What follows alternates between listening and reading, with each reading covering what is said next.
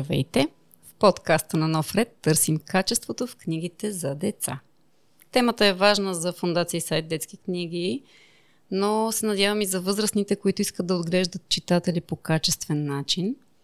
А защо изобщо ни е нужно качество и как да го разпознаем в океана от детски книги? Говорим си по важните теми и с истински специалисти. Въпросите тук задавам аз, Вал Стоева, и съм много щастлива, че днес моя гостенка а, е Радостина Николова. Тя е писателка, която знае много добре как се пише на детски език. Ради е толкова добра създаването на книги за деца и подрастващи, че дори е носител на цели две статуетки Бисерче вълшебно. Това е първата награда в България, чието жури са само единствено децата. Също така има и една златна лъжичка, дар от бъдещите читатели с мнение в наградата. С нея ще си говорим за писателските и тайни, как се пише за деца, как се говори на съвременен детски език, все неща, които ми се струват много важни, ако искаме наистина децата да растат а, с книга в ръка. Здравей, Ради! Здравей, Вал! Много ти благодаря, че прие тази покана и се надявам да ни разкриеш всичките си писателски тайни. Моля те, кажи ни как успяваш да говориш на езика на съвременните деца? Аз първо благодаря за поканата и да пожелая на добър час на подкаста. Как пиша аз и какви са моите тайни? Не би ги нарекла точно тайни. Тайни предполага, че си ги пазя само за себе си. Напротив, аз с много голямо удоволствие бих споделила с всички какво точно а, правя. А, истината е, че конкретна формула аз нямам.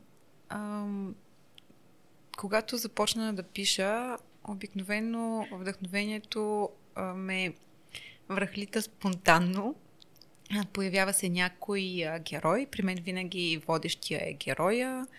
Дали той ще бъде някой мод, дали ще бъде а, някаква възрастна шантава дама или ще бъде куче без крила. Винаги първо, първото нещо, което се появява в процеса на мислене, творческо мислене при мен е героя.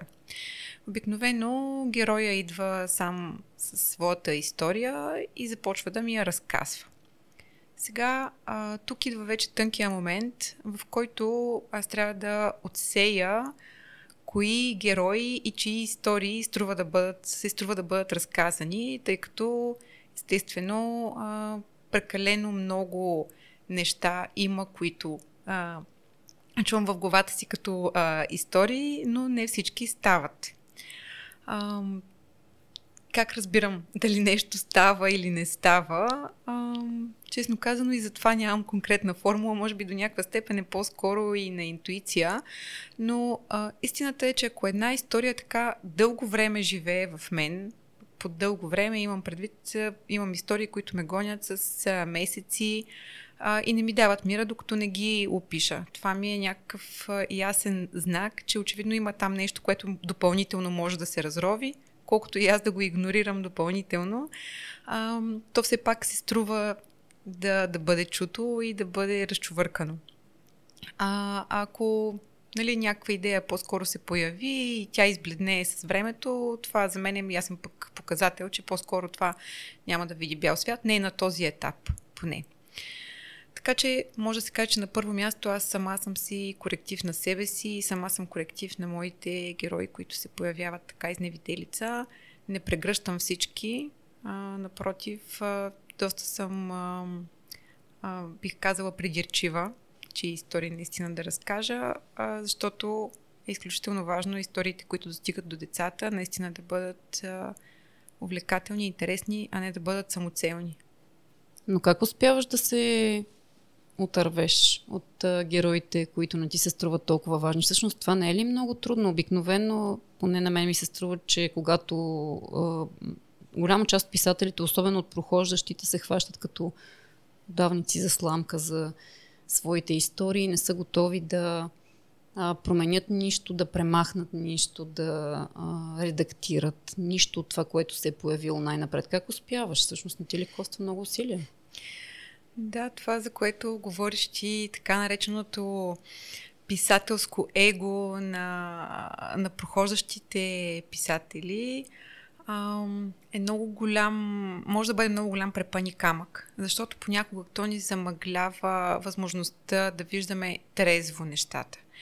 И ако започнем да поставяме себе си и нашето его на първо място пред това какво действително доставяме, защото реално погледно ние като писатели, всъщност аз това често казвам и на децата, ние сме просто проводника на историята, която трябва да стигне до тях.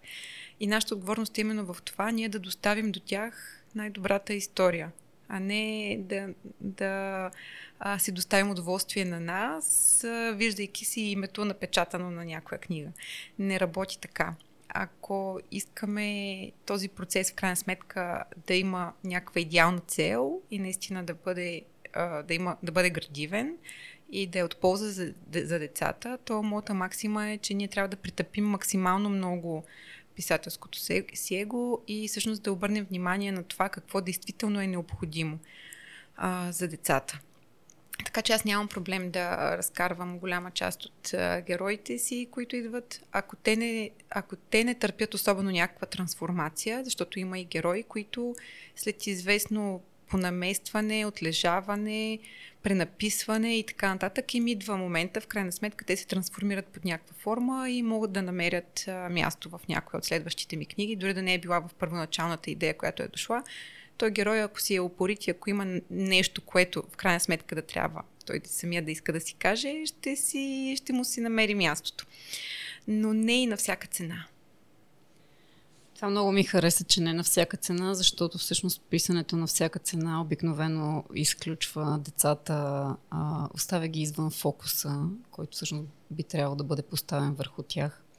И като а, каза на понаместване, редактиране, кои са твоите най-ценни учители в творческия процес по създаване на, на книгите ти? А, след като сама премина през този процес, обикновено той трае адски много време, а, тъй като нали, една книга първо трябва да, трябва да отлежи, може да се пренапише и така нататък и така нататък. А, моите най-доверени съветници, така да се каже, разбира се, редактора, с когото работя, а, няма как един добър или един писател въобще да бъде, да има претенцията да бъде добър, без той да се научи да се вслушва в мнението на хора, които смятам, че разбират повече от нас, а, които имат много по-богата обща култура по отношение на познаване на стилове, книги и така нататък. Така че за мен работата с редактор е м- изключително ценно, ценен опит. И дори а, на всичките млади автори, т.е. млади, в смисъл на започващи сега своя път, аз винаги съветвам да работят с редактор, да чуват редактора, защото обикновено, дори нали, случвало, случвало ми се е да попадна на някой малко по-скептични, да си кажат в момент така си ми харесва и така нататък. Но в крайна сметка това е един процес, през който когато а, автора в крайна сметка реши да премине и е отворен да премине, а, той накрая излиза много по-щастлив и много по-доволен от това, което се е получил. Защото добрият редактор няма просто да вземе и да ти надраска и да ти нашари текста. Добрият редактор всъщност ще ти даде обратната връзка и ще те остави ти сам да се бориш. И да, наистина не е приятно, когато си мислиш, че нещо си завършил, да трябва да го захванеш от началото, отново от краката за главата. Факт. Но в крайна сметка писането си е занаят като всеки един друг и колкото и нали, първоначалната рожба така да се е изляла от нас и ние да сме доволни, че най-накрая ето тук написано е, готово, прекрасно, край, поставили сме точката и изведнъж идва нали, един човек и ти казва, ама чакай сега, тук това издиша, това издиша, тук няма достатъчно добра спойка, тук нещо ми се губи, няма цялост, някой герой не е доразвит и така нататък и ти се кажеш, ама чакай, аз тъкмо го бях написала, пък какво стана сега? И нали, има го м- така, нали, някакъв момент на обезкуражаване. Обаче, ако въпреки това намериш в себе си сили да преминеш отвъд а, точно а, това разколебаване сега тук аз, да го послушам ли този човек, да не го ли послушам, в крайна сметка да се впусна ли отново в това пътешествие наясно, нали, бидейки наясно колко много нови усилия това нещо ще коства. Ако а, в крайна сметка намериш силите в себе си, накрая излиш от този процес супер щастлив. Казвам го от своя гледна точка, казвам го и от опита а, на авторите, с които ние работим и които в крайна сметка са преминавали през този процес и наистина накрая са много по-доб... по-доволни от това, което се е получило като един завършен вариант. И точно този процес на учене и на, а, и на надхвърляне на собствените си възможности е изключително ам, а, просто много ти дава. Изключително, изключително добре се чувстваш от свършената работа накрая. И си мисля, че резултата е видим по щастливите деца. Ти пътуваш доста а, в страната, срещаш се с много деца. А, има ли случаи, в който те са реагирали по-скоро апатично на твоите книги? Имаш ли не до там позитивна обратна връзка, защото в позитивната обратна връзка съм абсолютно сигурна, но все пак а, има ли и обратната страна? Разбира се, няма как всяка една книга да резонира по еднакъв начин у всяко едно дете. Децата за щастие са различни, децата за щастие са критични и децата за щастие си имат книги, които харесват и които не харесват. Нали, те са читатели с мнение, голяма част от тях. Така че аз разбира се, че съм получавала и негативна обратна връзка за някои от книгите ми и аз я приветствам. Независимо дали идва от деца, независимо дали идва от възрастни, за мен обратната връзка е много ценна и дори колкото по-критични са и откровени и децата, и родители, и учители, и библиотекари, за мен е много по-важно да видя точно тази друга гледна точка, която да, да мога да си задам въпроса, аха, окей, ако това не им е харесало, в крайна сметка явно е нещо, върху което аз трябва да поработя и да изчистя в а, следващите си книги. А, така че, а, да, за мен тези срещи са изключителен, изключително добър начин да си сверя часовника, къде съм аз, къде са децата, защото ние всички а, се променяме постоянно.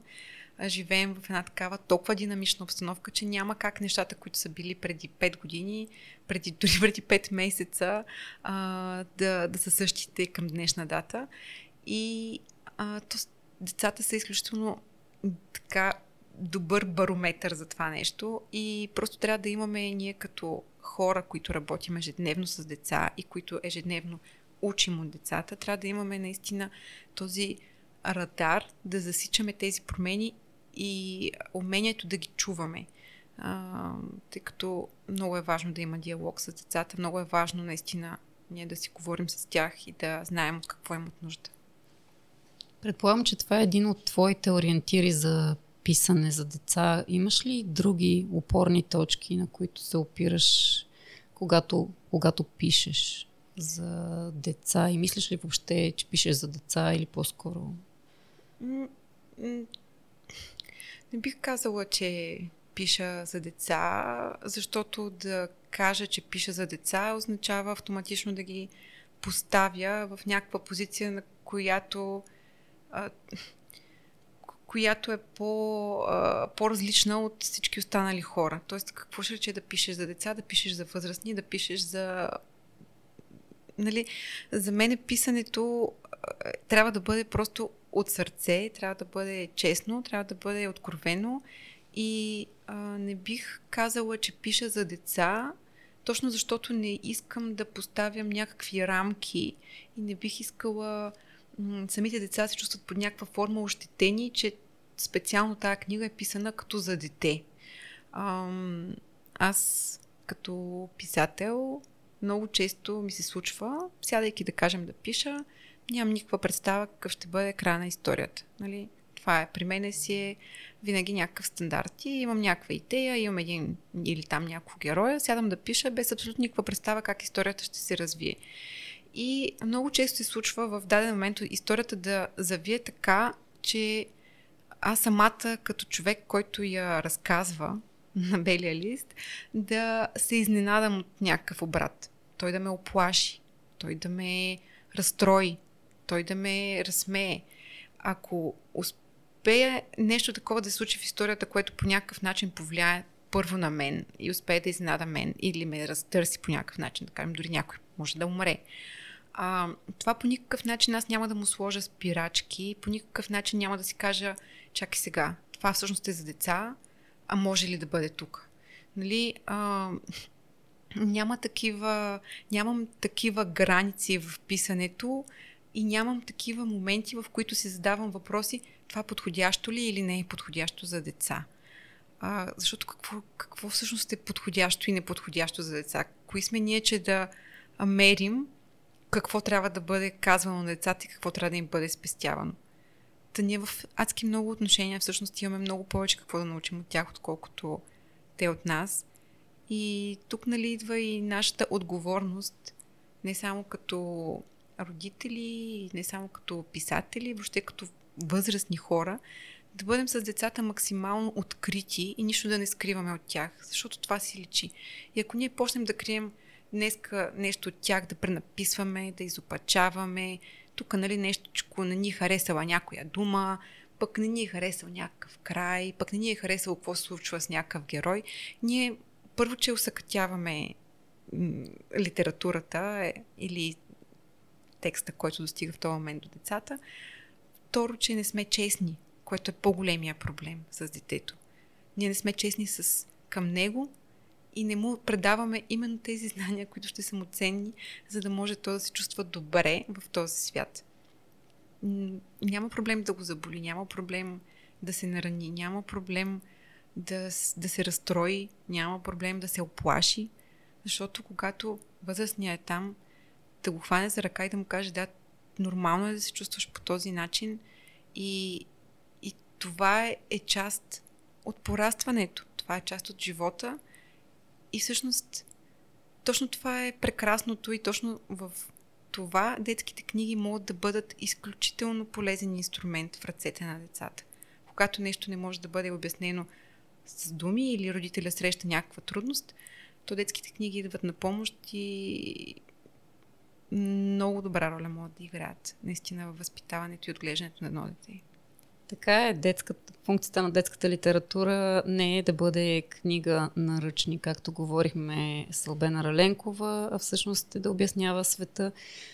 Ти говориш за честност, но всъщност моите лични наблюдения са, че в голяма степен родителите по-скоро подхождат лицемерно към подобни теми, защото замаскират а, трудните и тежки моменти пред децата, отглеждат ги под похлупак и когато те влязат в живота, това обикновено, разбира се, се случва в училищна възраст, сблъсъка е челен и е много тежък.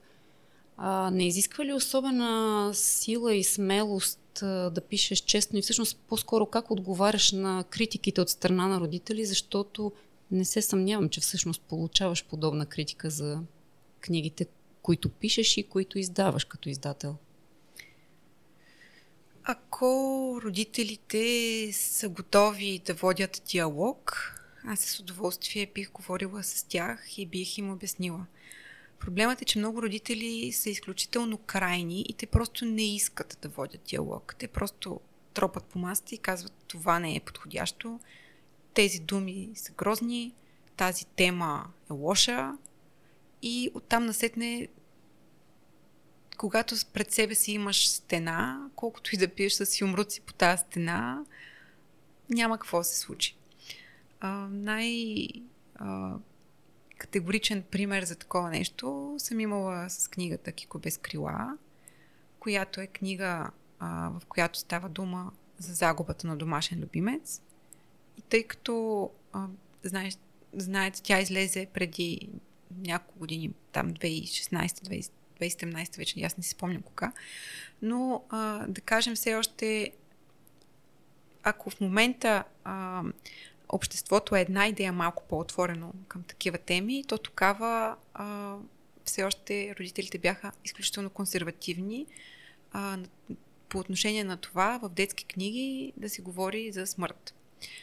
При все, че в тази книга никъде абсолютно не се споменава думата смърт, умряло и така нататък. Въпреки това, когато по различни събития се е случвало аз да презентирам тази книга като четиво, което е подходящо за възрастта четири, пет, шест, седем годишни деца, родителите категорично винаги са ми казвали как е възможно в детска книга да засягате такива теми.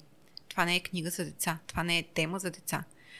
А мен това още повече ме амбицира, ако трябва да съм откровена, когато някой ми каже това не е за деца, м- няма как, няма как аз да мога да се съглася или това нещо да ми повлияе и да кажем, а да си кажа, бе, ех, верно, значи не е за деца, значи няма да пиша за това, няма такова нещо, напротив, това по-скоро ме а, надъхва наистина да продължавам да общувам и да търся диалог с родителите именно на тези теми, които някой би могъл да, да заклейми, че не са детски, а всъщност те са човешки.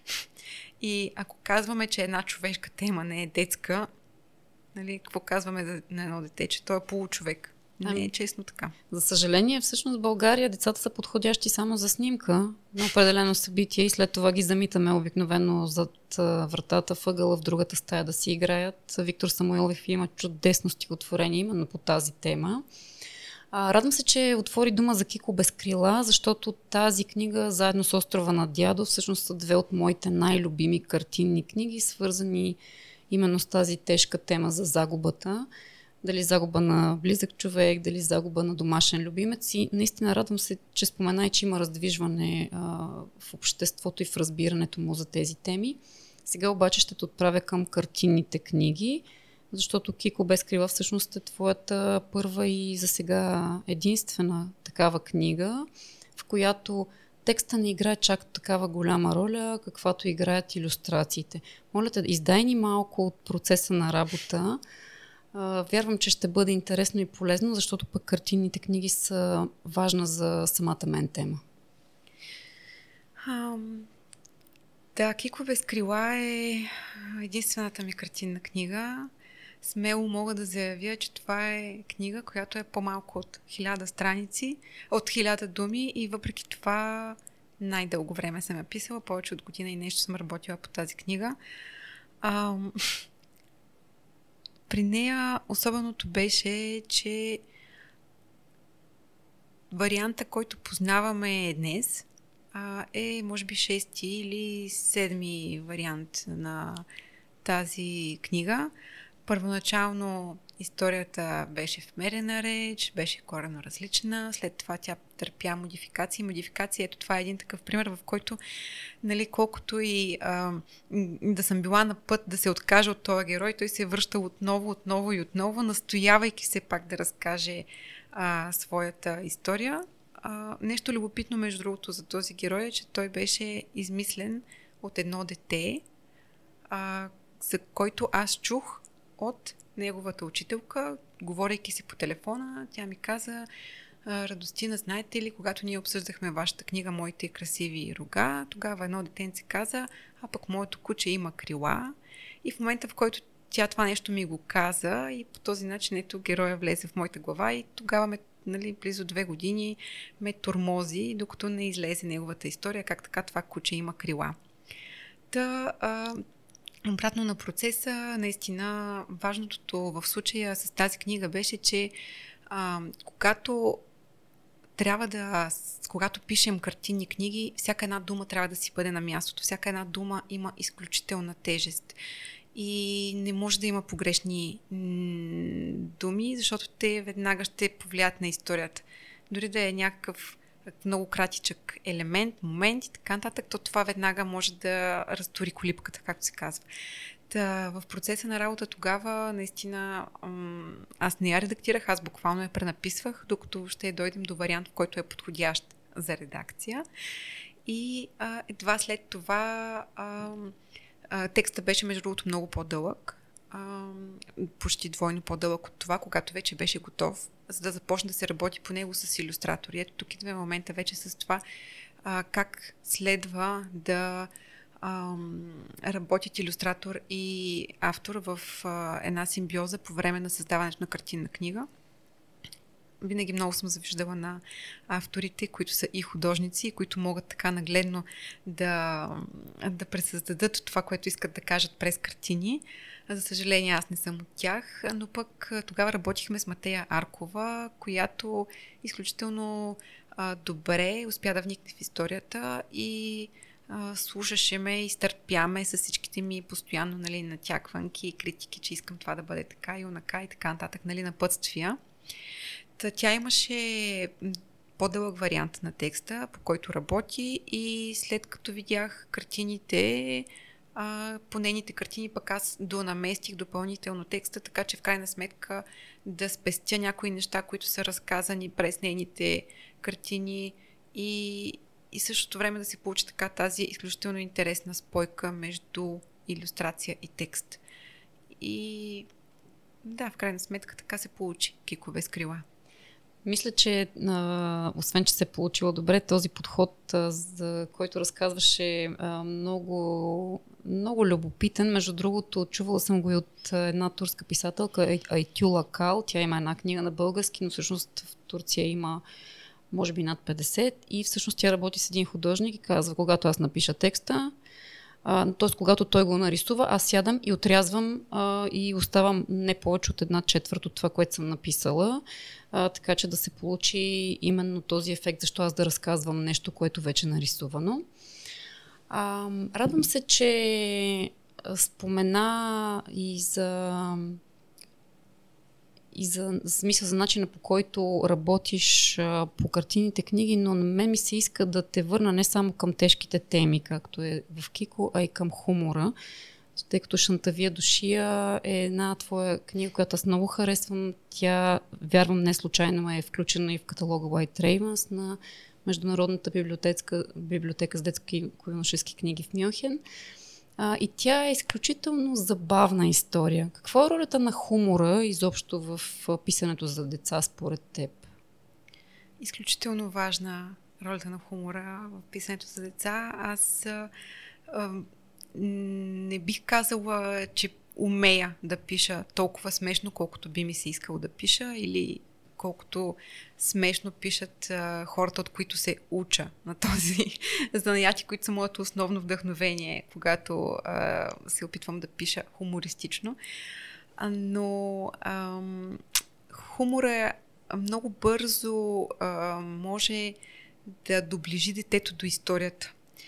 А, защото естествено всеки обича да се забавлява. На децата това им е някаква вродена естествена потребност. Те да те да се, да, да, да се забавляват, и хумора много лесно може да ги приближи към историята. Много деца, когато съм общувала с тях, какви книги харесват, и всички казват смешни книги. Това е естествено, а, по никакъв начин не ме е изненадвало, и затова смятам, че наистина е хубаво в детските книги да присъства хумора, но тук сега, нали, отварям едно, една голяма скоба, защото напоследък а, практиките ми и като издател, и като читател на детска литература, а, забелязвам, че хумора изключително много а, стана много плосък. А, в съвременната литература а, да разкажеш една история с а, хумора, да кажем, на Едуард Успенски или на братя Мурмареви, а, няма нищо общо а, с а, този тип хумор, който срещаме в много голяма част от съвременните детски книги, които разчитат на м- такъв тип злободневни истории. А, някой паднал, спънал се, е такъв тип, нали, което, да, смешно е да кажем, но то не те забавлява по начина, по който ти... Това не е истински хумор за мен. Това е някакъв хумор на сила.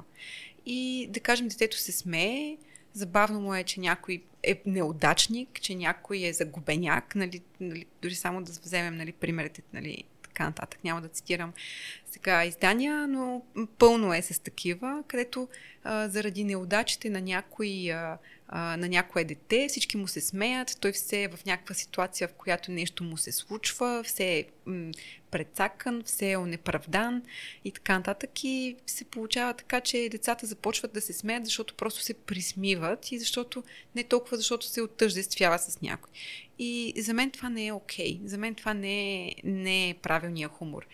И когато всъщност аз и търся и, нали, такъв тип книги, които е много важно да бъдат смешни, а в а, чуждата литература много ми е трудно да подбера такива книги, които хем да са забавни, хем да не са откровено глупави. Няколко пъти споменаваш и своите, своята издателска практика. Кажи, моля те, като така, собственик на издателство Мармот, как избираш книгите, които да подкрепиш? Както преводните, така и най-вече българските, защото смятам за особена смелост, и, но и същевременно много важна, важна подкрепата на, за българските творци. По какъв начин ги избираш? Има ли нещо, което ти дава сигнал, че всъщност това въобще не е за, за, за вашето портфолио и, а, и няма да го издадеш?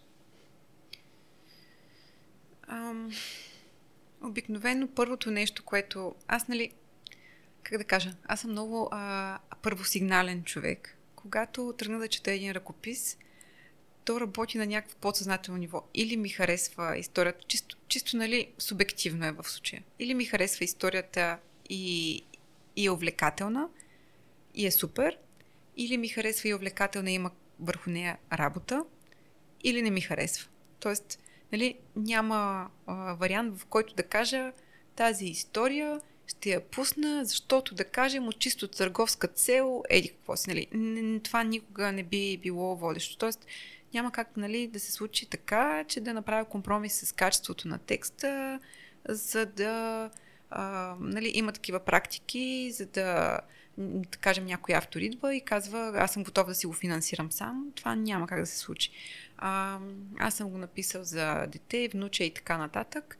Чудесно е, би могло, нали, това не винаги ще ме откаже, но в деветдесет процента от случаите, когато пристига такъв тип ръкопис, то обикновено м- е твърде дидактичен, защото е писан точно от позицията да предаде някакво знание, било то от баба на внуче, от майка на дете и така нататък, и това си личи.